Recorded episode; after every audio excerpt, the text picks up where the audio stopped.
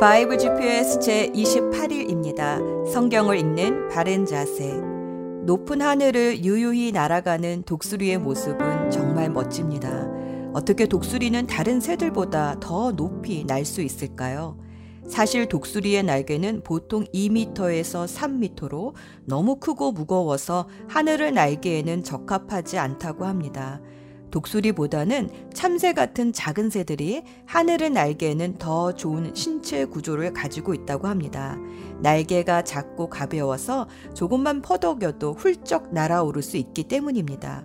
독수리가 높은 창공을 날 수 있는 것은 날개 때문이 아니라 바람을 탈 줄 아는 능력 때문입니다. 독수리는 상승 기류를 이용해서 날 수 있는 유일한 새라고 합니다. 바람은 보통 수평으로 부는데 낮 동안 뜨거운 해를 받아 뜨거워진 땅의 공기가 위로 올라가면 바람이 수직으로 불 때가 있습니다. 독수리는 이 수직으로 올라가는 바람, 즉 상승 기류를 타고 높은 창공으로 날아 올라갑니다. 독수리의 이와 같은 모습을 이사야 선지자는 주님을 소망으로 사는 사람의 모습에 비유했습니다. 이사야 40장 31절 오직 주님을 소망으로 삼는 사람은 새 힘을 얻으리니 독수리가 날개를 치며 솟아오르듯 올라갈 것이요 뛰어도 지치지 않으며 걸어도 피곤하지 않을 것이다. 상승 기류를 이용하여 높은 창공을 나는 독수리는 오랜 시간을 비행해도 결코 피곤하지 않습니다. 대부분의 새들은 자신의 날개짓으로 하늘을 납니다. 그 날개짓은 기껏해야 전신주나 나무 위를 날아 올라갈 뿐입니다. 자신의 약한 날개 힘을 의지하기에 높이 날 수도 없고 날아도 금방 지치게 됩니다. 하지만 바람의 힘을 이용하여 나는 독수리는 쉽게 지치지 않고 높은 창공을 오래도록 비행할 수 있습니다. 주님을 소망으로 삼는 사람은 내 날개짓으로 날려고 하는 사람이 아니라 하나님이 보내주시는 바람을 탈 줄 아는 사람입니다. 자신의 날개 짓으로 나는 보통의 새들은 상승 기류를 만나면 날지 못합니다. 하지만 독수리에게는 그때가 은혜의 때입니다. 다윗은 인생에 많은 고난을 만났지만 그는 이 고난 때문에 하나님을 부인하거나 원망하는 대신 그 고난을 상승 기류처럼 타고 높이 날아 올라갔습니다. 잠언은 고난을 만나면 그가 믿음으로 사는 의인인지 아니면 자기 힘으로 사는 악인인지 알게 된다고 말합니다. 잠언 24장 16절. 의인은 일곱 번 넘어지더라도 다시 일어나지만 악인은 재앙을 만나면 망한다. 기독교는 고난과 함께 성장해 왔습니다. 고난 속에서 비로소 내 힘으로 퍼덕거리던 날개짓을 접고 하나님의 은혜에 나를 얹어 비상하는 법을 배웠습니다. 성경은 내 힘이 아니라 하나님을 의지하는 삶이 무엇인가를 가르쳐 줍니다. 어디서든지 상승 기류를 찾아내어 두 날개를 활짝 펴서 비상하는 독수리처럼 믿음의 사람도 고난이 위기가 아니라 기회임을 믿고 두 날개를 활짝 펴니다. 성경을 읽다 보면 이 상승 기류가 어디에서 불어오는지를 알게 됩니다. 하나님의 일하시는 스타일을 배우기 때문입니다. 내 힘이 아니라 하나님의 은혜를 의지할 때 나의 한계를 뛰어넘어 내게 약점이라 생각했던 크고 무거운 날개가 오히려 하나님이 주신 선물임을 깨닫게 됩니다. 오늘도 말씀을 읽으며 하나님의 상승 기류를 타고 날아봅시다. 오늘의 여정. 다윗의 성전 건축 준비와 성전 조직에 관련된 역사와 여기에 관련된 시편을 읽습니다. 살다 보면 하나님이 살아 계시다면 왜 악을 막아주시지 않으시지? 악인의 번영을 하나님은 왜 허락하실까 하고 궁금할 때가 있습니다. 다윗은 시편 37편에서 이 세상의 악을 결국에는 하나님이 반드시 심판하시고 의인들을 도우시니 잠잠히 인내하며 여호와를 기다릴 것을 당부하며 신정론을 종말론과 연결하여 답하고 있습니다. 신정론은 비록 이 세상이 악으로 고통당하고 있음에도 어찌하여 하나님은 정의로우신지에 대한 설명을 말합니다. 앞으로도 욥기서나 하박국 등을 통해 이 신정론을 더 읽게 될 것입니다. 악인들 때문에 많은 고통을 당한 다윗은 하나님은 악인은 그냥 내버려 두지만 의인은 비틀거릴지라도 넘어지지 않도록 하나님께서 그 손을 붙잡아 주시니 끝까지 하나님을 의지하고 하나님께 피할 것을 당부합니다. 역대상 22장부터는 성전 건축을 준비하는 다윗 왕의 이야기가 나옵니다. 예루살렘 성전은 솔로몬에 의해 세워졌지만 성전 건축을 위한 준비는 환란 중에 있던 다윗에 의해 이루어졌습니다. 다윗은 솔로몬에게 성전 건축과 함께 신해산 언약을 늘 기억하고 지킬 것을 당부합니다. 그리고 다윗은 성전 건축 전에 이미 성전 조직을 구성합니다. 모든 레위인 3만 8천 명을 계수하여 성전에서 일하도록 각자의 직임을 맡깁니다. 아론의 남은 두 아들의 후손, 즉 엘르아살 가문의 사독과 이다말의 자손 아히멜렉을 중심으로 제사장을 세우고 아삽과 해만과 여두둔을 통해 성가대를 구성하고 지휘자를 임명하여 하나님을 찬양하게 합니다. 또 오베네돔의 아들들을 비롯한 많은 성전 문지기들을 세워 성전을 관리하도록 합니다. 이처럼 다윗은 국가 조직보다 하나님께서 왕으로 통치하는 제사장 나라의 성전 조직을 가장 우위에 두었습니다. 레위 지파의 후손들인 고라 자손들도 시편을 기록했습니다.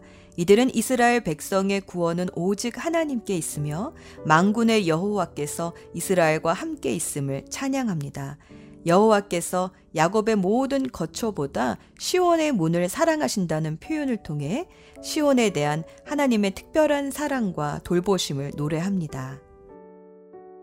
예수 전망대 시편 45편은 왕의 결혼을 위한 노래라는 표제가 달려 있지만 그 내용을 보면 이 왕이 예사로운 왕이 아님을 알 수 있습니다. 신적인 존재로서 그의 왕권이 영원하고 그의 자손들로 온 땅을 다스리게 하시는 이 왕은 예수 그리스도이십니다. 시편 45편은 영원한 통치를 하시는 왕으로서 기름 부음을 받은 메시아와 결혼하는 영적인 신부 되는 교회에게 세상의 아비집은 있고 이제 하늘나라 가족으로서 왕을 찬양하며 복음을 전파하는 그리스도인의 삶을 살라고 해석될 수 있습니다. 시편 45편에서 그리는 왕의 모습은 전쟁에 능하신 자로서 모든 사단의 세력을 무찌르시고 영원한 통치자로서 정의는 사랑하시고 악은 미워하시고 기쁨의 기름 부음을 받은 메시아입니다. 성경은 영적인 의미에서 교회를 신부로 예수님을 신랑으로 표현합니다. 왕과 결혼한 신부에게 시편 45편 10절에서 지난날 아비 집은 다 잊으라고 합니다. 마치 그리스도의 신부된 신자들이 이제 과거와 세상과의 인연은 끊고 하늘 가족으로서 새 삶을 살아가야 하듯 말입니다. 이제 왕을 찬양하며 온 열방에 왕이 하신 일을 전파하는 것이 영적인 신부된 자로서 해야 할 일임을 시편 45편은 노래합니다. 이렇게 시편 45편은 부활하신 예수 그리스도를 원수를 무찌른 용맹한 왕이요 아름다운 영적인 향기가 나는 신랑으로 묘사하며 그리스도를 주, 주인으로 맞이한 신자들을 결혼식에 참여한 신부로 표현하고 있습니다. 시편 45편의 모티브는 아가서에서 다시 재현되며 바울 서신에서는 예수님을 교회로 그리스도인을 영적인 신부로 비유합니다. 이렇듯 시편에서 그려지는 모든 예수 그리스도의 이미지는 다른 성경에서 많이 인용되고 있습니다. 모두 한 성령의 영감을 받아 기록된 책이기 때문입니다. 기도합시다. 왕이신 하나님, 주님의 아름다움을 말씀을 통해 보게 해주셔서 즐거이 주님의 말씀에 순종하기를 원합니다. 그래서 어디를 가든지 우리가 머무는 곳이 주님의 말씀도 함께 머무시는 거룩한 성소가 되게 하소서. 온 인격으로 주님의 말씀을 읽게 하셔서 권능 있는 그리스도의 삶을 살기 원합니다. 우리의 영적인 신랑 대신 예수 그리스도의 이름으로 기도합니다. 아멘. 시편 37편 악한 사람들 때문에 속상해하지 말고 나쁜 일 하는 사람들을 부러워하지 마십시오. 왜냐하면 그들은 풀처럼 곧 말라버릴 것이며 채소처럼 시들 것이기 때문입니다. 이 땅에 사는 동안 여호와를 굳게 믿고 착한 일을 하면서 주님의 모습을 닮아가십시오. 여호와를 생각하면서 즐거워하십시오. 그러면 주님께서 여러분의 소원을 들어주실 것입니다. 여호와께 여러분의 길을 맡기고 그분을 굳게 믿으십시오. 그리하면 주님께서 다 이루어 주실 것입니다. 또 여러분이 하는 의로운 일과 정의로운 행동들을 한낮의 햇빛처럼 빛나게 해주실 것입니다. 잠잠히 인내하면서 여호와를 기다리십시오. 악한 자들이 잘 산다고 해서 속상해하거나 그들의 악한 계획들이 이루어진다고 해서 좌절하지 마십시오. 노여워하거나 화를 터뜨리지 마십시오. 속상해하지 마십시오. 자신에게 해로울 뿐입니다. 악한 사람들은 반드시 쫓겨날 것입니다. 그러나 주님께 소망을 두는 사람은 땅을 영원한 유산으로 받을 것입니다. 악한 사람들은 곧 이 땅에서 없어질 것입니다. 아무리 찾아보아도 그들은 없을 것입니다. 겸손한 사람들은 땅을 영원한 유산으로 얻을 것이고 완전한 평화를 누리게 될 것입니다. 악한 자들은 의로운 사람들을 모함하고 그들을 향해 이를 갑니다. 주님은 악한 자들을 보시고 그들을 비웃으십니다. 그것은 그들이 멸망하는 날이 가까워오고 있음을 아시기 때문입니다. 악한 자들이 칼을 뽑고 활을 당겨 가난하고 불쌍한 사람들을 거꾸로 때리고 정직한 사람들을 죽이려 합니다. 그러나 그들의 칼은 자기들의 가슴을 꿰뚫을 것이며 그들의 활은 부러질 것입니다. 적은 재물을 가지고 의롭게 사는 것이 많은 재물을 가지고 악하게 사는 것보다 낫습니다. 악한 자들의 세력은 꺾일 것이고 여호와께서는 의로운 사람들을 붙들어 주실 것입니다. 주님은 정직한 사람들의 삶을 지켜보십니다. 그들이 받은 유산들은 대대로 번창할 것입니다. 그들은 재난이 닥쳐와도 어려움을 당하지 않을 것이며 굶주림의 때에도 풍성히 먹을 것입니다. 그렇지만 악한 자들은 멸망할 것입니다. 여호와의 원수들은 들의 꽃처럼 될 것이고 연기처럼 사라져 버릴 것입니다. 악한 자들은 꾸어가지만 다시 갚지 않습니다. 그러나 의로운 사람들은 넉넉하게 베풀고 삽니다. 하나님께서 복 주시는 사람은 땅을 유산으로 받을 것이지만 하나님께서 저주하는 사람은 죽을 것입니다. 여호와께서 어떤 사람의 가는 길을 기뻐하신다면 그 사람의 발걸음을 굳게 붙잡아 주실 것입니다. 비틀거릴지라도 넘어지지 않을 것입니다. 왜냐하면 여호와께서 그의 손을 붙잡고 계시기 때문입니다. 내가 어려서부터 늙기까지 이제껏 살아오면서 여호와께서 이로운 사람을 내버려 두시는 것과 그들의 자녀들이 구걸하는 것을 보지 못했습니다. 의로운 사람은 언제나 넉넉하여 다른 사람에게 나눠주기를 좋아합니다. 그래서 그들의 자손들이 복을 받습니다. 악한 일을 멈추고 착한 일을 하십시오. 그러면 여러분은 땅에서 영원히 살게 됩니다. 왜냐하면 여호와께서는 올바른 사람을 사랑하시고 신실한 사람들을 떠나지 않으시기 때문입니다. 여호와께서 언제나 그들을 지키실 것입니다. 그러나 악한 자들의 자손들은 죽게 될 것입니다. 의로운 사람들은 땅을 유산으로 받게 될 것이며 영원히 그 땅에서 살 것입니다. 의로운 사람들은 지혜를 말하며 바른 것만을 이야기합니다. 하나님의 교훈을 그 마음속에 두고 살기 때문에 결코 넘어지지 않습니다. 악한 자들은 의로운 사람을 잡아 죽이려고 숨어서 노려봅니다. 그렇지만 여호와는 의로운 사람들을 악한 자의 손에 두지 않으십니다. 그들이 법정에 서게 되더라도 벌을 받지 않게 하실 것입니다. 여호와를 기다리십시오. 그분의 길을 따라 사십시오. 여호와께서 여러분을 높여 주시고 땅을 주실 것입니다. 악한 자들이 쫓겨나는 것을 여러분은 보게 될 것입니다.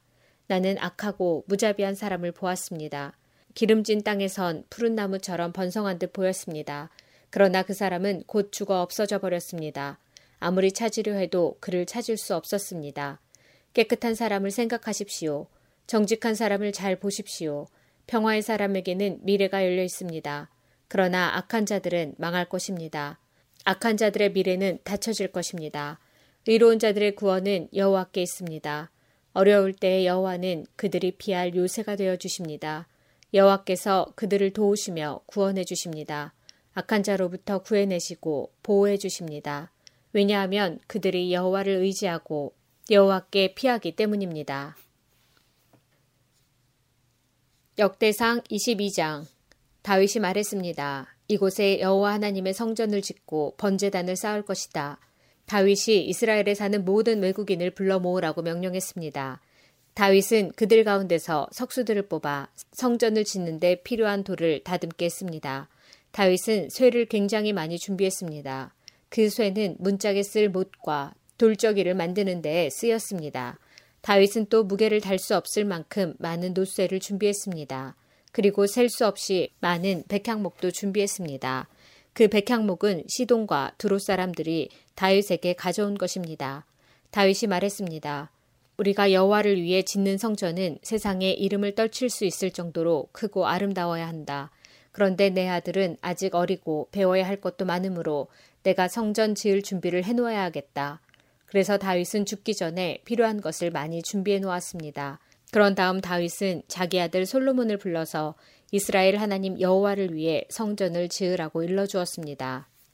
다윗이 솔로몬에게 말했습니다. 내 아들아, 나는 하나님 여호와께 예배드릴 성전을 짓고 싶지만 여호와께서 나에게 이렇게 말씀하셨다.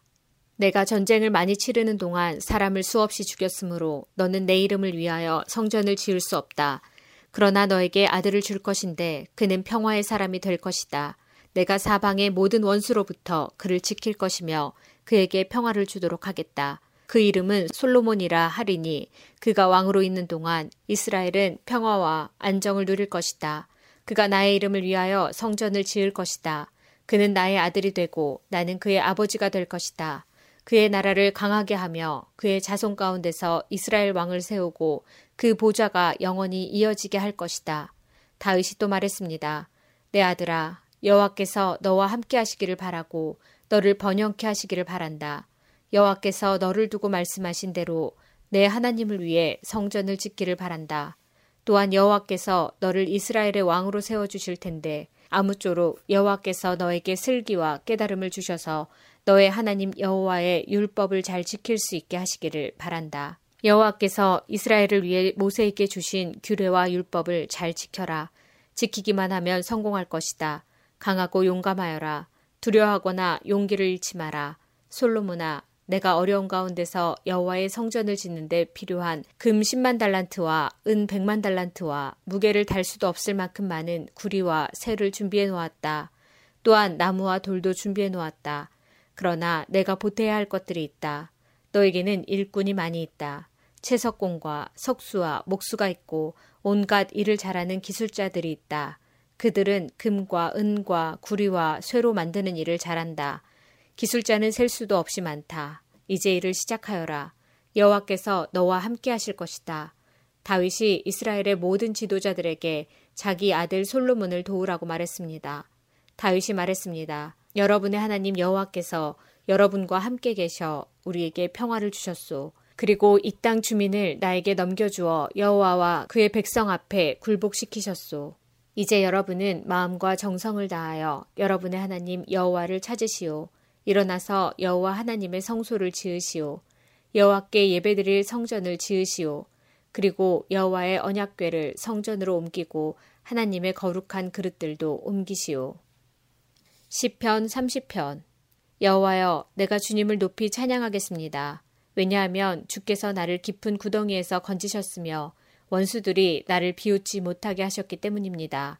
여호와 나의 하나님이시여 내가 도와달라고 주를 찾았더니 주님께서 나를 고쳐 주셨습니다. 여호와여 주님께서 나를 무덤에서 들어 올리셨으며 내가 구덩이 속으로 내려가지 않게 하셨습니다. 주님께 속한 모든 성도들이여 여호와를 찬양하며 그의 거룩하신 이름을 찬양하십시오. 그분의 분노는 잠깐이지만 그분의 사랑은 영원합니다. 긴 밤을 울면서 보내야 하지만 아침에는 반드시 기쁨이 찾아옵니다. 안전하다는 생각이 들 때 나는 난 결코 흔들리지 않을 거야 라고 말했습니다. 여호와께서 나에게 은혜를 베푸셨을 때 주는 산처럼 굳게 세우시고 나를 흔들리지 않게 지키셨습니다. 그러나 주님께서 나를 돌아보지 않으셨을 때 나는 무서워 어쩔 줄 몰랐습니다. 여호와여, 내가 주님께 부르짖었습니다. 나를 불쌍히 여겨달라고 간절히 구하였습니다. 죽는다면 나는 끝장입니다. 무덤에 들어간다면 주님께 무슨 소용이 있겠습니까? 흙먼지가 주님을 찬양할 수 있겠습니까? 시체가 주님의 성실하심을 널리 외칠 수 있겠습니까? 여호와여, 나의 간절한 소원을 들으시고 나를 불쌍히 여겨 주소서. 여호와여, 나를 도와주소서. 주님께서 내 슬픔을 바꾸시어 춤이 되게 하셨습니다. 주님께서 내 슬픔의 옷을 벗기시고 기쁨의 옷을 입혀주셨습니다. 이제 내가 가만히 있지 않고 주님을 노래하겠습니다. 여호와 나의 하나님이여 내가 주님을 언제까지나 찬양하겠습니다. 역대상 23장 다윗이 나이가 많이 들어 늙게 되자 자기 아들 솔로몬을 이스라엘의 새 왕으로 세웠습니다. 다윗이 이스라엘의 지도자와 제사장과 레이 사람들을 다 불러 모았습니다. 30세 이상 된 레이 사람의 수를 계산해 보았더니 모두 3만 8천 명이었습니다. 이들 가운데 2만 4천 명은 여호와의 성전 일을 맡았고 6천 명은 관리와 재판관의 일을 맡았습니다. 4천 명은 문지기가 되었고 나머지 4천 명은 다윗이 찬양하는 데 쓰려고 만든 악기로 여호와를 찬양하는 일을 맡았습니다. 다윗은 레이 사람을 레이의 아들인 게르손과 고앗과 무라리의 가문에 따라 세 무리로 나누었습니다. 게르손 자손 가운데는 라단과 시므이가 있었습니다. 라단의 맏아들은 여히엘이고 그 아래로 세담과 요엘이 있습니다. 시므이의 아들은 슬로밋과 하시엘과 하란이며 이들은 라단 가문의 지도자입니다. 시므이의 다른 아들은 야학과 시나와 여우스와 브리아입니다. 야앗은 맏아들이고 시사가 둘째 아들입니다. 그러나 여우스와 브리아는 자녀가 많지 않으므로 그들은 한 집안으로 묶어 취급되었습니다. 고아세 아들은 아므람과 이스알과 헤브론과 우시엘로 모두 4명입니다. 아므람의 아들은 아론과 모세입니다. 아론은 그의 자손과 함께 영원히 구별되었습니다. 그들은 여호와를 섬기는 데 필요한 거룩한 물건인 성물들을 준비하고 여호와 앞에 제물을 바치고 제사장으로서 여호와를 섬기며 영원히 그의 이름으로 복을 빌어주는 일을 위해 뽑혔습니다. 하나님의 사람 모세의 아들들은 레이즈파에만 속했습니다. 모세의 아들은 게르솜과 엘리에셀입니다. 게르솜의 맏아들은 스부엘입니다. 엘리에셀의 맏아들은 르하베아입니다. 엘리에셀은 다른 아들이 없었으나 르하베아는 아들이 많았습니다. 이스알의 맏아들은 슬로미시고 헤브론의 맏아들은 여리아입니다. 둘째 아들은 아마리아이고 셋째 아들은 야하시엘이고 넷째 아들은 여가무함입니다. 우시엘의 맏아들은 미가이고 둘째 아들은 이시아입니다. 무리아리의 아들은 마흘리와 무시이며 마흘리의 아들은 엘르아살과 기스입니다. 엘르아살은 아들 없이 딸들만 두고 죽었습니다. 엘르아살의 딸들은 사촌인 기스의 아들들과 결혼했습니다. 무시의 아들은 마흘리와 에델과 여레못으로 모두 3명입니다. 이들이 가문별로 적은 레이의 자손이며 각 가문의 지도자입니다. 20세 이상의 사람은 모두 이름이 올라 있습니다. 그들은 여호와의 성전에서 섬기는 일을 했습니다. 다윗이 말했습니다. 이스라엘 하나님 여호와께서는 그의 백성을 편안하게 쉴 수 있도록 해주시며 영원히 예루살렘에 계실 것이다. 그러므로 이제는 레위 사람이 주님의 장막인 성막을 옮길 필요가 없고 여호와를 섬기는 데 필요한 물건들도 옮길 필요가 없다. 다윗의 마지막 지시는 레위 사람의 수를 세라는 것이었습니다. 그래서 20세 이상 된 사람의 수를 다 세었습니다. 레위 사람은 아론의 자손을 돕는 일을 맡았습니다. 그들은 여호와의 성전에서 섬기는 일을 도왔습니다. 성전 뜰과 방을 관리하고 모든 거룩한 것을 깨끗이 하고 그 밖에 하나님의 성전에서 섬기는 모든 일을 맡아 했습니다. 상 위에 쌓아두는 빵인 진설병과 곡식 제물로 쓸 고운 가루와 누룩을 넣지 않고 만든 빵인 무교 전병을 관리하는 일이 그들의 몫이었습니다. 그 밖에 굽고 반죽하고 온갖 물건의 부피나 크기를 재는 일도 맡아 했습니다. 또한 레이 사람들은 날마다 아침 저녁으로 여호와 앞에 서서 감사드리고 찬양하는 일을 했습니다. 그리고 안식일과 초하루와 절기마다 여호와께 태워드리는 제사인 번제를 드렸습니다. 그들은 규례에 정해진 수요에 따라 날마다 여호와 앞에서 섬겼습니다. 이처럼 레이 사람은 만남의 장막인 회막과 거룩한 곳인 성소를 관리하고 그들의 친척 아론의 자손이 여호와의 성전에서 섬기는 일을 도왔습니다. 역대상 24장 아론의 자손은 다음과 같이 나뉩니다. 아론의 아들은 나답과 아비후와 엘르아살과 이다말입니다. 나답과 아비후는 그들의 아버지보다도 먼저 죽었습니다. 그들은 아들이 없었습니다. 그래서 엘르아살과 이다말이 제사장이 되었습니다. 다윗은 엘르아살 가문과 이다말 가문을 둘로 나누어서 따로따로 일을 맡겼습니다.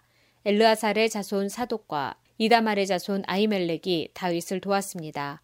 이다말의 가문보다 엘르아살의 가문의 지도자가 더 많았습니다. 엘르아살의 가문에는 지도자가 16명 있었고 이다말의 가문에는 8명 있었습니다. 제비를 뽑아 엘르아살 가문과 이다말의 가문에서 사람들을 선택했습니다. 각 가문에서 뽑힌 사람 가운데서 어떤 사람은 거룩한 곳인 성소를 맡고 어떤 사람은 제사장이 되었습니다. 레이 사람이며 느다넬의 아들인 서기관 스마야가 다윗 왕과 제사장 사독과 아비아달의 아들 아이멜렉과 제사장과 레이 사람의 각 가문의 지도자들 앞에서 그 자손들의 이름을 적었습니다. 그리고 제비를 뽑아 엘르아살과 이다말 가문이 맡을 일을 나누었습니다. 그래서 뽑힌 사람은 다음과 같습니다. 처음으로 뽑힌 사람은 여호야렙이고 둘째는 여다야입니다. 셋째는 하림이고 넷째는 스오림입니다. 다섯째는 말기야이고 여섯째는 미야민입니다. 일곱째는 하코스이고 여덟째는 아비야입니다. 아홉째는 예수아이고 열째는 스가냐입니다. 열한째는 엘리아십이고 열두째는 야김입니다. 열셋째는 훗바이고 열넷째는 예세브압입니다. 열다섯째는 빌가이고 열여섯째는 인멜입니다. 열일곱째는 해실이고 열여덟째는 합비세스입니다. 열아홉째는 부다히아이고 스무째는 여헤스겔입니다. 스물한째는 야긴이고 스물두째는 가물입니다. 스물셋째는 들라야이고 스물넷째는 마야시아입니다. 이들은 여호와의 성전에서 섬기도록 뽑힌 사람입니다. 이들은 이스라엘 하나님 여호와께서 명령하신 대로 아론이 세운 규례에 복종했습니다. 나머지 레이 자손의 이름은 이러합니다. 수바엘은 아므람의 자손이며 수바엘의 자손은 예드야입니다. 잇시야는 르하뱌의 맏아들입니다. 이스할 가문에는 슬로못이 있고 슬로못의 자손은 야핫입니다. 헤브론의 맏아들은 여리야이며 둘째는 아마랴이고 셋째는 야하시엘이고 넷째는 여가므암입니다. 웃시엘의 아들은 미가이며 미가의 아들은 사밀입니다. 미가의 동생은 잇시야이고 잇시야의 아들은 스가랴입니다. 므라리 자손은 마흘리와 무시입니다. 야아시야의 아들은 브노입니다. 야아시야의 또 다른 아들은 소함과 삭굴과 이브리입니다. 마흘리 아들은 엘르아살이고 엘르아살은 아들이 없었습니다. 기스의 아들은 여라므엘입니다. 무시의 아들은 마흘리와 에델과 여리못입니다. 이들이 가문별로 적은 레위 사람입니다. 그들도 그들의 친척인 아론 자손의 제사장들처럼 다윗 왕과 사독과 아히멜렉과 제사장과 레위 사람의 각 가문의 지도자들 앞에서 일을 맡기 위해 제비를 뽑았습니다. 맏아들의 집안이나 막내 아들의 집안이나 똑같이 제비를 뽑았습니다. 역대상 25장 다윗과 군대 사령관들이 아삽과 해만과 여두둔의 자손을 뽑아 하나님의 말씀을 전하면서 수금과 비파와 재금을 연주하게 했습니다. 이런 일을 맡은 사람은 다음과 같습니다. 아삽의 아들 사꿀과 요셉과 느다냐와 아사렐라입니다. 다윗왕은 아삽의 아들들을 뽑아 그들 아버지의 지도하에 왕의 명령에 따라 거룩한 노래를 부르게 했습니다. 여두둔의 아들 그달리아와 스리와 여사야와 하사비아와 마테디아는 여두둔의 지도를 받았습니다. 여두둔은 하나님의 말씀을 전하면서 수금을 가지고 하나님께 감사와 찬양을 드렸습니다. 헤만의 아들은 북기야와 마따냐와 우시엘과 스브엘과 여리못과 하나냐와 하나니와 엘리아다와 기딸디와 로암디에셀과 요스브가사와 말로디와 호딜과 마하시옷입니다. 이들은 모두 다윗의 선견자 헤만의 아들입니다. 하나님께서는 헤만에게 그를 높여주겠다고 약속하셨습니다. 그리고 헤만에게 아들 14명과 딸 3명을 주셨습니다. 헤만은 아들들을 지도하여 여호와 하나님의 성전에서 재금과 비파와 수금을 연주하며 노래를 하겠습니다. 그들은 그런 방법으로 하나님의 성전에서 섬기는 일을 했습니다. 아삽과 여두둔과 헤만은 다윗왕의 지도를 받았습니다. 이들과 이들의 친척 레이 사람은 모두 288명이며 여호와께 찬양하는 일에 익숙한 사람들입니다. 각 사람이 제비를 뽑아 성전에서 일할 순서를 정했습니다. 젊은이나 늙은이나 선생이나 배우는 사람이나 모두 똑같이 제비를 뽑았습니다. 첫째로 아삽 가문의 요셉과 그의 아들과 친척 12명이 뽑혔습니다. 둘째는 그달리아와 그의 아들과 친척 12명이 뽑혔습니다. 셋째는 사꿀과 그의 아들과 친척 12명이 뽑혔습니다. 넷째는 이스리와 그의 아들과 친척 12명이 뽑혔습니다. 다섯째는 느다냐와 그의 아들과 친척 12명이 뽑혔습니다. 여섯째는 북기야와 그의 아들과 친척 12명이 뽑혔습니다. 일곱째는 여사렐라와 그의 아들과 친척 12명이 뽑혔습니다. 여덟째는 여사야와 그의 아들과 친척 12명이 뽑혔습니다. 아홉째는 마따냐와 그의 아들과 친척 12명이 뽑혔습니다. 열째는 시므이와 그의 아들과 친척 12명이 뽑혔습니다. 열한째는 아사렐과 그의 아들과 친척 12명이 뽑혔습니다. 열두째는 하사비아와 그의 아들과 친척 12명이 뽑혔습니다. 열셋째는 수바엘과 그의 아들과 친척 12명이 뽑혔습니다. 열넷째는 마띠디아와 그의 아들과 친척 12명이 뽑혔습니다. 열다섯째는 여레못과 그의 아들과 친척 12명이 뽑혔습니다. 열여섯째는 하나냐와 그의 아들과 친척 12명이 뽑혔습니다. 열일곱째는 요스부가사와 그의 아들과 친척 12명이 뽑혔습니다. 열여덟째는 하나니와 그의 아들과 친척 12명이 뽑혔습니다. 열아홉째는 말로디와 그의 아들과 친척 12명이 뽑혔습니다. 스무째는 엘리아다와 그의 아들과 친척 12명이 뽑혔습니다. 스물한째는 호딜과 그의 아들과 친척 12명이 뽑혔습니다. 스물두째는 기딸디와 그의 아들과 친척 12명이 뽑혔습니다. 스물셋째는 마하시옥과 그의 아들과 친척 12명이 뽑혔습니다. 스물넷째는 로암디에셀과 그의 아들과 친척 12명이 뽑혔습니다. 역대상 26장 문지기는 다음과 같이 나뉩니다. 고라 가문에서는 무셀레메와 그의 아들들입니다. 고레의 아들 무셀레마는 아삽의 자손입니다. 무셀레마는 아들들이 있었습니다. 맏아들은 스가랴이고 둘째는 여디아엘이고 셋째는 스바댜이고 넷째는 야드니엘입니다. 다섯째는 엘람이고 여섯째는 여호하난이고 일곱째는 엘여호에내입니다. 오벧에돔과 그의 아들들도 있었습니다. 오벧에돔의 맏아들은 스마야입니다. 둘째는 여호사밧이고 셋째는 요아이고 넷째는 사갈이고 다섯째는 느다넬입니다. 여섯째는 암미엘이고 일곱째는 잇사갈이고 여덟째는 브울래대입니다. 이들은 하나님께서 오베데돔을 복주셔서 주신 자녀들입니다. 오베데돔의 아들 스마야도 아들들이 있었습니다. 그들은 능력 있는 사람들이라 각 집안의 지도자가 되었습니다. 스마야의 아들은 오드니와 르바엘과 오벳과 엘사밧과 엘리후와 스마기아입니다. 엘리후와 스마기아는 능력 있는 사람입니다. 이들은 모두 오베데돔의 자손입니다. 그들과 그들의 아들과 친척들은 맡은 일을 잘 할 수 있는 능력이 있는 사람들입니다. 오베데돔의 자손은 모두 62명입니다.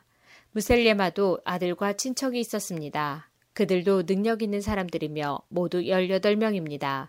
무라리의 자손 호사의 아들들 가운데는 시므리가 우두머리입니다. 그는 맏아들은 아니었으나 그의 아버지가 그를 우두머리로 삼았습니다. 그의 둘째 아들은 힐기야입니다. 셋째 아들은 드발리아이고 넷째는 스가리아입니다. 호사의 아들과 친척은 모두 13명입니다. 이들이 각 가문별 우두머리로 문지기가 된 자들입니다. 이들은 그 친척과 마찬가지로 여호와의 성전에서 섬기는 일을 맡았습니다. 이들은 제비를 뽑아 각 가문이 지킬 문을 정했습니다. 젊은이나 늙은이나 똑같이 제비를 뽑았습니다. 셀레마는 제비를 뽑아 동문을 지키게 되었습니다. 그의 아들 스가리아는 슬기로운 참모인데 제비를 뽑아 북문을 지키게 되었습니다. 오베데돔은 남문을 지키게 되었고 그의 아들들은 창고를 지키게 되었습니다. 숫빔과 호사는 서문과 함께 길가에 있는 살레겟 문도 지키게 되었습니다. 문지기들은 나란히 늘어서서 자기들이 지킬 곳을 지켰습니다. 동문은 날마다 르이 사람 6명이 지켰고 북문은 4명, 남문도 4명, 창고에는 각각 2명씩 서서 날마다 지켰습니다.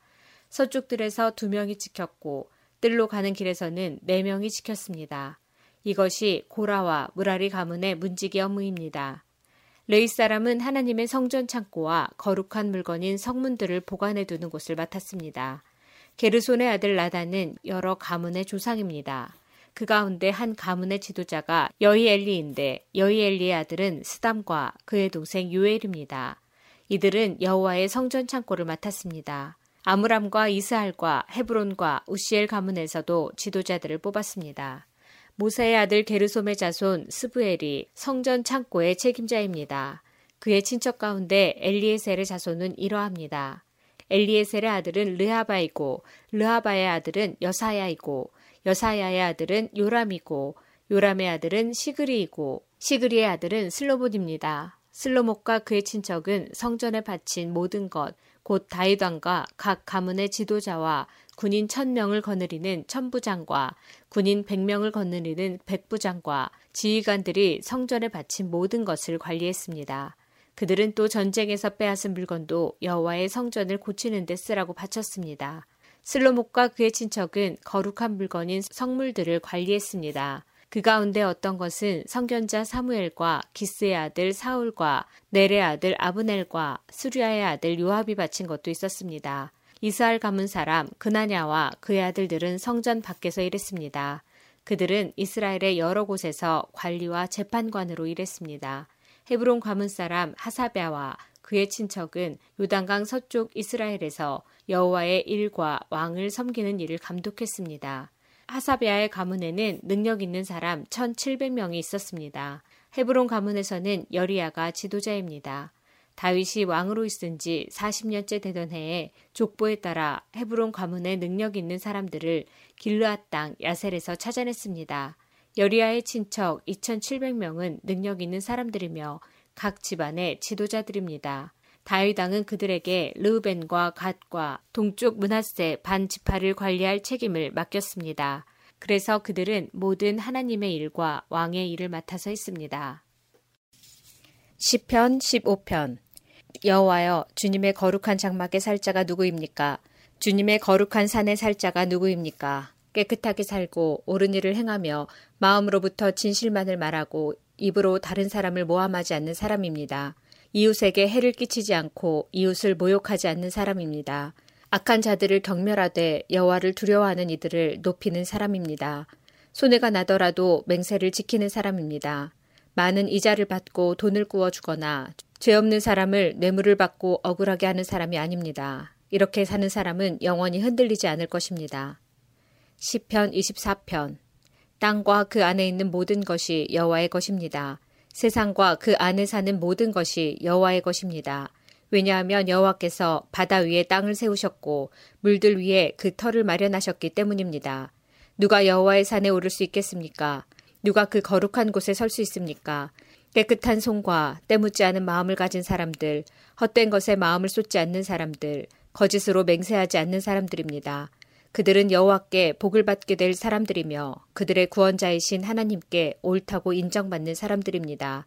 오 야곱의 하나님이시여 그들은 하나님을 따르고 하나님의 얼굴을 찾는 사람들입니다. 셀라 오 너희 문들아 머리를 들어라 오 너희 영원한 문들아 활짝 열어라 영광의 왕께서 들어가시려 한다. 누가 영광의 왕이신가 힘세고 용맹스러운 여호와이시다.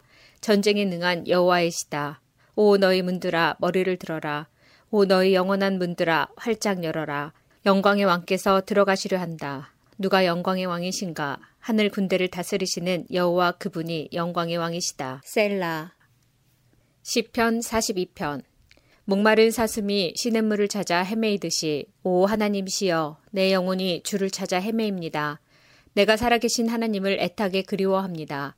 언제 내가 하나님을 만나러 갈 수 있겠습니까? 낮이면 낮마다, 밤이면 밤마다 내 눈물이 양식이 되었습니다. 사람들은 언제나 내게 말합니다. 너의 하나님이 어디 있지?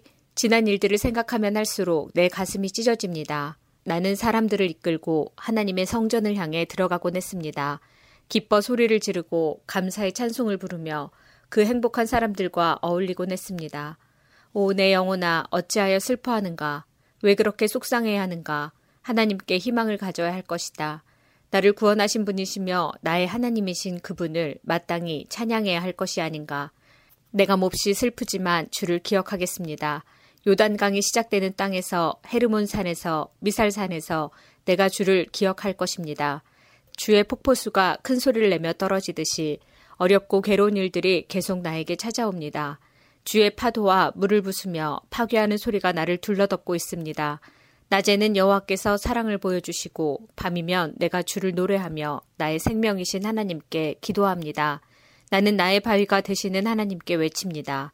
왜 나를 잊어버리셨습니까? 왜 내가 슬피 울면서 돌아다녀야 합니까? 왜 원수들 때문에 괴로워해야 합니까? 내 원수들의 비웃는 말을 들으면 내 뼈가 부서지는 듯 괴롭습니다. 원수들은 늘 이렇게 말합니다. 내 하나님이 어디 있지? 오, 내 영혼아, 어찌하여 슬퍼하는가? 왜 그렇게 속상해 하는가? 하나님께 희망을 가져야 할 것이다. 나를 구원하신 분이시며 나의 하나님이신 그분을 마땅히 찬양해야 할 것이 아닌가. 시편 43편 오 하나님 나의 결백을 변호해 주소서 경건하지 않은 자들을 향해 내 사정을 변호해 주소서 거짓말하는 사람들 악한 사람들로부터 나를 건져 주소서 주는 나의 안전한 피난처가 되시는 하나님이십니다. 그런데 왜 나를 버리셨습니까? 왜 내가 울면서 다녀야 한단 말입니까? 왜 내가 원수들의 박해를 받아야 한단 말입니까? 주의 빛과 진리를 보내주소서, 그것들로 나를 인도해 주소서, 그것들이 나를 주의 거룩한 상과 주님께서 사시는 곳으로 인도하게 하소서, 그러면 내가 하나님의 재단 앞에 내 기쁨이며 즐거움이신 하나님 앞에 가겠습니다. 하나님, 나의 하나님이시여, 내가 수금으로 주를 찬양하겠습니다. 오, 내 영혼아, 너는 어찌하여 그렇게 슬퍼하는가? 왜 그렇게 속상해 하는가? 너는 하나님께 소망을 두어라. 내가 나의 구원자시며 나의 하나님이신 그분을 찬양할 것이다.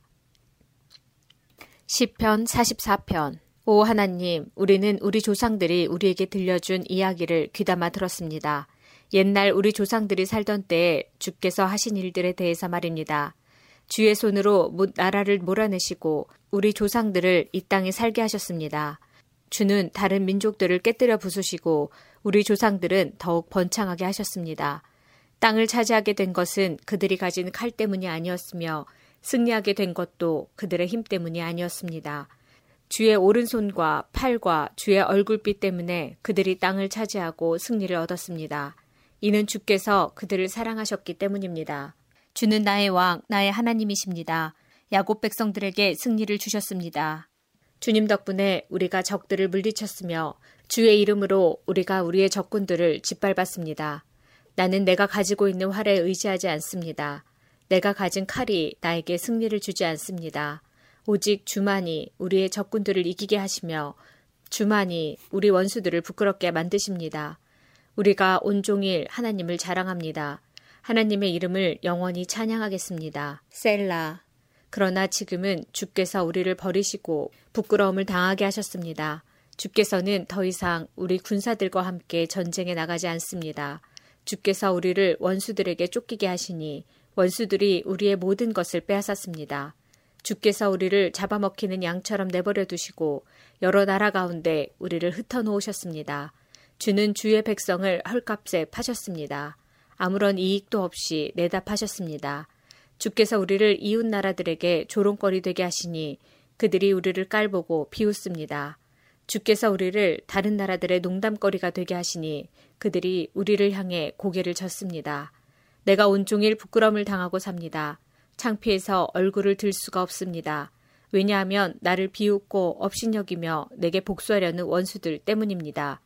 이러한 모든 일들이 우리에게 일어났지만 우리는 주를 잊지 않았으며 주의 언약을 저버리지 않았습니다. 우리 마음이 주께로부터 돌아서지 않았으며 주의 길에서부터 벗어나지 않았습니다. 그러나 주께서 우리를 부수시고 들깨들의 사냥감이 되게 하셨으며 깜깜한 어두움으로 우리를 덮으셨습니다. 만일 우리가 하나님의 이름을 잊었다거나 다른 신들에게 우리의 손을 들어 기도했더라면 하나님께서는 그것을 다 아시지 않습니까? 주께서는 사람 마음속의 비밀들을 모두 알고 계시지 않습니까? 우리는 언제나 죽을 지경에 있습니다. 사람들은 우리를 잡아먹을 양처럼 생각합니다. 오 주여 일어나십시오. 어찌하여 주무시고 계십니까? 자리에서 일어나십시오. 제발 우리를 버리지 마십시오. 왜 주의 얼굴을 우리에게서 숨기십니까? 왜 우리의 비참함과 괴로움을 잊으십니까? 우리가 진흙 속에 처박혀져 있으며 우리의 몸이 흙 속에 던져져 있습니다. 일어나셔서 우리를 도우십시오. 주의 변함없는 사랑으로 우리를 구원해 주십시오. 시편 45편 왕을 위해 시를 지으려니 내 마음속에 좋은 생각들이 넘쳐납니다. 내 혀는 솜씨 좋은 작가의 붓과 같습니다. 왕은 세상 누구보다도 훌륭하시며 왕의 입술은 우아한 말로 은혜가 넘치니 이는 하나님께서 영원히 왕에게 복 주신 까닭입니다. 힘 있는 용사여 허리에 칼을 차고 찬란한 위엄으로 옷을 입으십시오. 진리와 겸손과 의로움을 위하여 왕은 위엄 있게 승리하십시오. 왕의 오른손으로 장엄한 일들을 나타내십시오. 왕의 날카로운 화살이 원수의 심장을 꿰뚫을 것이며 모든 나라들이 왕 앞에 쓰러질 것입니다. 오 하나님, 주의 보좌는 영원히 있을 것입니다. 주께서 정의의 지휘봉으로 주의 왕국을 다스리실 것입니다. 왕은 옳은 것을 사랑하시고 못된 행위들을 미워하십니다. 그래서 하나님은 왕의 모든 친구들보다 왕을 더 높이 세우시고 기쁨의 향유를 부으셨습니다. 왕이 입은 옷은 모략과 침향과 계피 냄새로 향기롭습니다. 상어로 장식한 궁궐에서 현악기의 음악이 흘러나와 왕의 마음을 흐뭇하게 합니다. 왕이 사랑하는 여자들 가운데는 여러 나라의 공주들이 있습니다. 왕의 오른쪽에는 오빌의 순금으로 꾸민 왕의 신부가 있습니다. 따님이여, 내 말에 귀를 기울여 보시오. 당신의 민족과 당신의 아버지 집은 다 잊어버리시오. 왕께서 당신의 아름다움에 흐뭇해 하시니 그분을 공경하시오. 왜냐하면 그분은 당신의 주인이시기 때문이요. 두로 사람들이 선물을 가지고 올 것입니다. 부자들이 당신의 호의를 요구할 것입니다. 왕궁에 있는 공주가 더할 나위 없이 아름답습니다. 그녀의 겉옷은 금실로 짠 것입니다. 수놓은 옷을 입은 공주가 왕께 나아갈 것입니다. 그녀의 친구들도 왕께 나아갈 것입니다. 즐거움과 기쁨으로 그들이 왕궁으로 들어갈 것입니다. 왕은 아들들을 낳아 왕의 자리를 잇게 할 것입니다. 왕은 그 자손들에게 온 땅을 다스리게 할 것입니다. 내가 이제부터 왕에 대한 기억을 대대로 전하겠습니다. 그리하여 온 나라가 언제나 왕을 찬양하게 될 것입니다. 10편 46편 하나님은 우리의 피난처시며 힘이십니다. 어려울 때 언제나 우리를 돕는 분이십니다. 그래서 우리는 땅이 흔들려도 산들이 바닷속으로 무너져 내려도 바닷물이 넘실거리고 파도가 치고 사나운 바다의 산들이 흔들려도 두려워하지 않을 것입니다. 셀라. 가장 높으신 분이 사시는 성소, 하나님의 성에 기쁨을 가져다 주는 시내가 하나 있습니다. 하나님이 그 성 안에 계심으로 그 성이 흔들리지 않을 것입니다. 하나님께서 새벽부터 그 성을 도우실 것입니다. 나라들이 떨며 왕국들마다 흔들거립니다. 그가 목소리를 높이시자 땅이 녹아내립니다. 망군의 여호와가 우리와 함께 계십니다. 야곱의 하나님은 우리의 피난처이십니다. 셀라. 와서 여호와께서 하신 일을 보십시오. 주께서 이 땅을 폐허가 되게 하셨습니다. 주는 온 땅에서 전쟁을 그치시고 활을 꺾으시고 창을 부러뜨리시며 방패를 불로 사르십니다. 조용히 하여라. 내가 하나님인 것을 알라. 나는 모든 나라들 위해 높임을 받을 것이며 온 지구상에서 가장 높은 자가 될 것이다. 만군의 여호와가 우리와 함께 계십니다. 야곱의 하나님은 우리의 피난처이십니다. 셀라. 시편 47편 너희 모든 나라들아 손뼉을 쳐라 기뻐하며 하나님께 외쳐라 온 땅을 다스리시는 위대한 왕 가장 높으신 여호와는 얼마나 장엄하신 분인가 그분은 나라들을 우리 발 아래 엎드리게 하셨으며 우리 발 밑에 굴복하게 하셨습니다. 그분은 우리가 물려받을 땅을 정하셨습니다. 우리는 하나님께서 사랑하셨던 야곱의 자랑거리입니다. 셀라. 기뻐 외치는 소리 가운데 하나님께서 올라가셨으며 나팔 소리가 울릴 때에 여호와께서 올라가셨습니다. 하나님께 찬양의 노래를 들으십시오. 그를 찬송하십시오. 우리의 왕께 찬양의 노래를 들으십시오. 그를 찬송하십시오. 하나님은 온 땅의 왕이십니다. 그분께 찬송의 시로 노래하십시오. 하나님은 모든 나라들을 다스리십니다. 하나님은 자신의 거룩한 보좌에 앉아 계십니다. 모든 나라들의 귀족들이 아브라함의 하나님의 백성이 되어 함께 모입니다. 그것은 땅 위의 왕들이 하나님께 속하였기 때문입니다. 그분은 가장 위대하게 높임을 받으십니다. 10편 48편 여호와는 위대하십니다. 우리 하나님의 성 그분의 거룩한 산에서 찬양을 받으실 분이십니다. 그 성은 터가 높고 아름다우며 온 세상에 기쁨이 됩니다. 시온산은 북방의 가장 높은 산과 같습니다. 그곳은 위대한 왕이 계신 성입니다. 하나님께서 그 성 안 궁궐에 계십니다. 하나님께서 스스로 피난처가 되어 주셨습니다. 수많은 왕들이 모여 그 성을 치러 왔습니다. 그러나 그 성을 보고 그들은 깜짝 놀라서 무서워하며 달아났습니다. 두려움이 덮치자 아이를 낳는 여자처럼 그들이 고통하였습니다. 동풍에 부서지는 다시스의 배들처럼 주께서 그들을 깨뜨리셨습니다. 전능하신 여호와의 성 안에서 우리가 귀로 들었습니다. 우리 하나님의 성 안에서 우리가 눈으로 보았습니다. 하나님께서는 항상 그 성을 안전하게 하신다는 것을 우리가 듣고 보았습니다. 셀라. 오 하나님, 주의 성전 안에서 주의 한결같은 사랑을 우리가 생각합니다.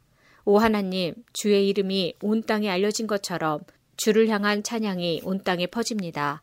주의 오른손은 의로움으로 가득합니다. 주의 판단은 항상 바르기 때문에 시온산이 즐거워하며 유다의 온 동네가 기뻐합니다. 너희는 시온을 둘러보고 그 주위를 걸어보아라. 그리고 그 망대들을 세워보아라. 그 성벽들을 자세히 보고 그 성 안의 궁궐들을 살펴보아라. 그리고 자손들에게 그것들에 관해 말해주어라. 이 하나님은 영원히 영원히 우리의 하나님이시다. 이분께서 앞으로 끝까지 우리를 인도하실 것이다. 시편 49편 사람들이여 이 말을 잘 들으십시오. 귀를 기울이십시오. 이 땅에 사는 모든 사람들이여 높은 사람이나 낮은 사람이나 부자나 가난한 사람이나 다 들어보십시오. 나의 입은 지혜를 말하겠고 내 마음은 명철에 관한 것을 말하겠습니다. 내가 지혜로운 말에 귀를 기울이고 수금을 타면서 나의 수수께끼를 풀 것입니다. 불행할 때에 내가 어찌 두려워하겠습니까? 간사하게 속이는 자들이 나를 둘러칠 때에 어찌 내가 무서워하겠습니까? 그들은 자기들의 돈을 믿고 사는 사람들이며 자기들의 재물을 사랑하는 사람들입니다. 사람은 자신의 목숨을 돈 주고 살 수 없으며 하나님께 목숨을 사겠다고 돈을 낼 수도 없습니다. 사람의 생명값은 너무도 비싸며 아무리 많이 내어도 살 수 없습니다. 돈을 많이 낸다고 사람이 영원히 살고 돈이 많다고 죽지 않는 것은 아닙니다. 보십시오. 지혜 있는 사람도 죽고 어리석은 사람도 멍청한 사람도 모두 죽습니다. 무덤이 영원히 그들의 집이 될 것이며 묘지가 대대로 그들이 사는 집이 될 것입니다. 그들의 이름으로 땅을 사지만 결국 다른 사람들이 그 땅을 차지하게 될 것입니다. 사람이 아무리 돈이 있어도 영원히 살지는 못합니다. 동물들처럼 그들도 죽을 것입니다. 이것이 자신을 굳게 믿는 사람들에게 일어나는 일이며 그들의 말을 따르는 사람들이 치르는 대가입니다. 셀라. 그들은 양같이 죽음 앞에 엎드릴 것이며 사망이 그들을 치며 다스릴 것입니다. 아침이 되면 정직한 사람들이 그들을 다스릴 것입니다. 그들의 육체는 무덤에 묻혀 썩어질 것입니다. 무덤이 그들에게 호화스러운 저택이 될 것입니다. 그러나 하나님은 내 영혼을 무덤에서 건지실 것입니다. 이는 그분이 나를 붙드시기 때문입니다. 셀라. 어떤 사람이 부자가 된다고 하여 두려워하지 마십시오. 어떤 집이 번성한다고 하여 못마땅하게 생각하지 마십시오. 그것은 사람은 죽을 때에 자기 소유를 가져가지 못하고 그가 쌓은 영광이 그 사람을 따라가지 못하기 때문입니다. 그는 살아있을 때만 자기가 복받은 사람이라 생각하고 사람들은 모든 일들이 잘 될 때에 그를 칭찬할 것입니다. 그러나 반드시 그 조상들이 있는 곳으로 돌아갈 것입니다. 그는 더 이상 빛을 보지 못할 것입니다. 사람이 아무리 돈이 있어도 깨닫지 못하면 멸망하는 동물들과 같습니다. 시편 84편 만군의 여호와여 주가 계시는 곳이 얼마나 아름다운지요 내가 여호와의 성전들을 애타게 그리워하다가 쓰러질 지경이 되었습니다. 나의 온 몸과 온 마음으로 살아계신 주께 부르짖습니다. 만군의 여호와 나의 왕이시며 나의 하나님이시여 주의 재단 곁에는 참새도 깃들 곳이 있고 제비도 새끼를 품을 보금자리가 있습니다. 주의 집에 사는 사람들은 행복합니다. 그들이 주를 영원히 찬송할 것입니다. 셀라. 주께로부터 힘을 얻는 사람은 행복합니다. 시온을 향하여 가는 것을 사모하는 사람은 행복합니다. 그들이 눈물의 골짜기를 지나갈 때 그곳을 샘이 되게 하며 가을비가 우물을 가득 채워줍니다. 예루살렘을 향해 걸어갈수록 점점 더 힘을 얻습니다. 모두들 시온에서 하나님을 만나게 될 것입니다. 만군의 여호와 하나님이여 내 기도를 들어주소서 야곱의 하나님이여 내 말에 귀를 기울여 주소서 셀라 오 하나님 우리의 방패를 살펴주소서 주께서 기름 부으신 왕에게 은혜를 베풀어 주소서 주의 성전들에서 보내는 하루가 다른 곳에서 지내는 첫날보다 더 행복합니다. 내가 악한 자들의 집에서 사느니 차라리 내 하나님의 집에 문지기로 있겠습니다. 여호와 하나님은 우리의 태양이며 방패이십니다. 여호와는 우리에게 은혜와 명예를 주십니다. 주는 정직하게 사는 사람에게 가장 좋은 것을 아끼지 아니하시고 주십니다. 만군의 여호와여 주를 의지하는 사람은 행복합니다. 시편 85편 여호와여 주께서 이 땅에 은혜를 베푸시고 야곱의 자손들을 다시 번영케 하셨습니다. 주의 백성들의 죄를 용서해 주시고 잘못을 다 덮어 주셨습니다. 셀라 주께서 분노를 거두시고 노여움을 푸셨습니다. 우리의 구원자 하나님이여 이제 우리를 다시 회복시켜 주소서. 우리를 향한 주의 노여움을 거두어 주소서. 언제까지 우리에게 화를 내시렵니까? 언제까지 우리 자손에게 노여움을 거두지 않으시렵니까? 다시 한번 우리를 살려주소서. 그러면 우리가 주께 감사하며 주를 기뻐할 것입니다. 여호와여, 우리를 극진히 사랑해 주시고 우리에게 구원을 베풀어 주소서. 여호와 하나님의 말씀에 내가 순종하겠습니다. 주는 주의 백성 거룩한 무리들에게 행복을 약속하셨습니다. 그들이 다시는 어리석게 살지 않도록 지켜주소서. 하나님을 높이고 존경하는 자들을 하나님은 반드시 구원하실 것입니다. 그러면 이 땅에 하나님의 영광이 가득할 것입니다. 사랑과 진리가 서로 만나고 의로움과 평화가 포옹할 것입니다. 신실함이 땅에 가득하고 의로움이 하늘에서 내려옵니다. 여호와께서 참 좋은 것을 주시니 이 땅에서 풍성한 곡식을 거두게 될 것입니다. 주의 의로움이 앞서 행하며 주께서 가시는 길을 준비합니다. 시편 87편 주께서 거룩한 산 위에 성의 기초를 놓으셨습니다. 여호와는 야곱의 자손들이 사는 어느 곳보다 시온의 문들을 좋아하십니다. 오 하나님의 성이여 너에 대한 칭찬이 자자하다. 셀라 하나님께서 말씀하십니다. 내가 이집트와 바빌로니아의 이름을 기록해 놓았다. 왜냐하면 그들은 나를 인정하는 자들이기 때문이다. 블레셋과 두로, 에디오피아 사람들도 마찬가지다. 그들 모두가 시온 출신이라고 할 것이다. 그렇습니다. 사람들이 시온에 대해 다음과 같이 말할 것입니다. 이 사람도 저 사람도 시온 출신이야. 지극히 높으신 분께서 시온을 굳게 세우셨어. 여호와께서 민족들을 등록하실 때 이 사람도 시온에서 났구나 하실 것입니다. 셀라. 사람들은 음악을 연주하면서 노래할 것입니다. 나의 모든 근원이 시온에 있다라고 말할 것입니다.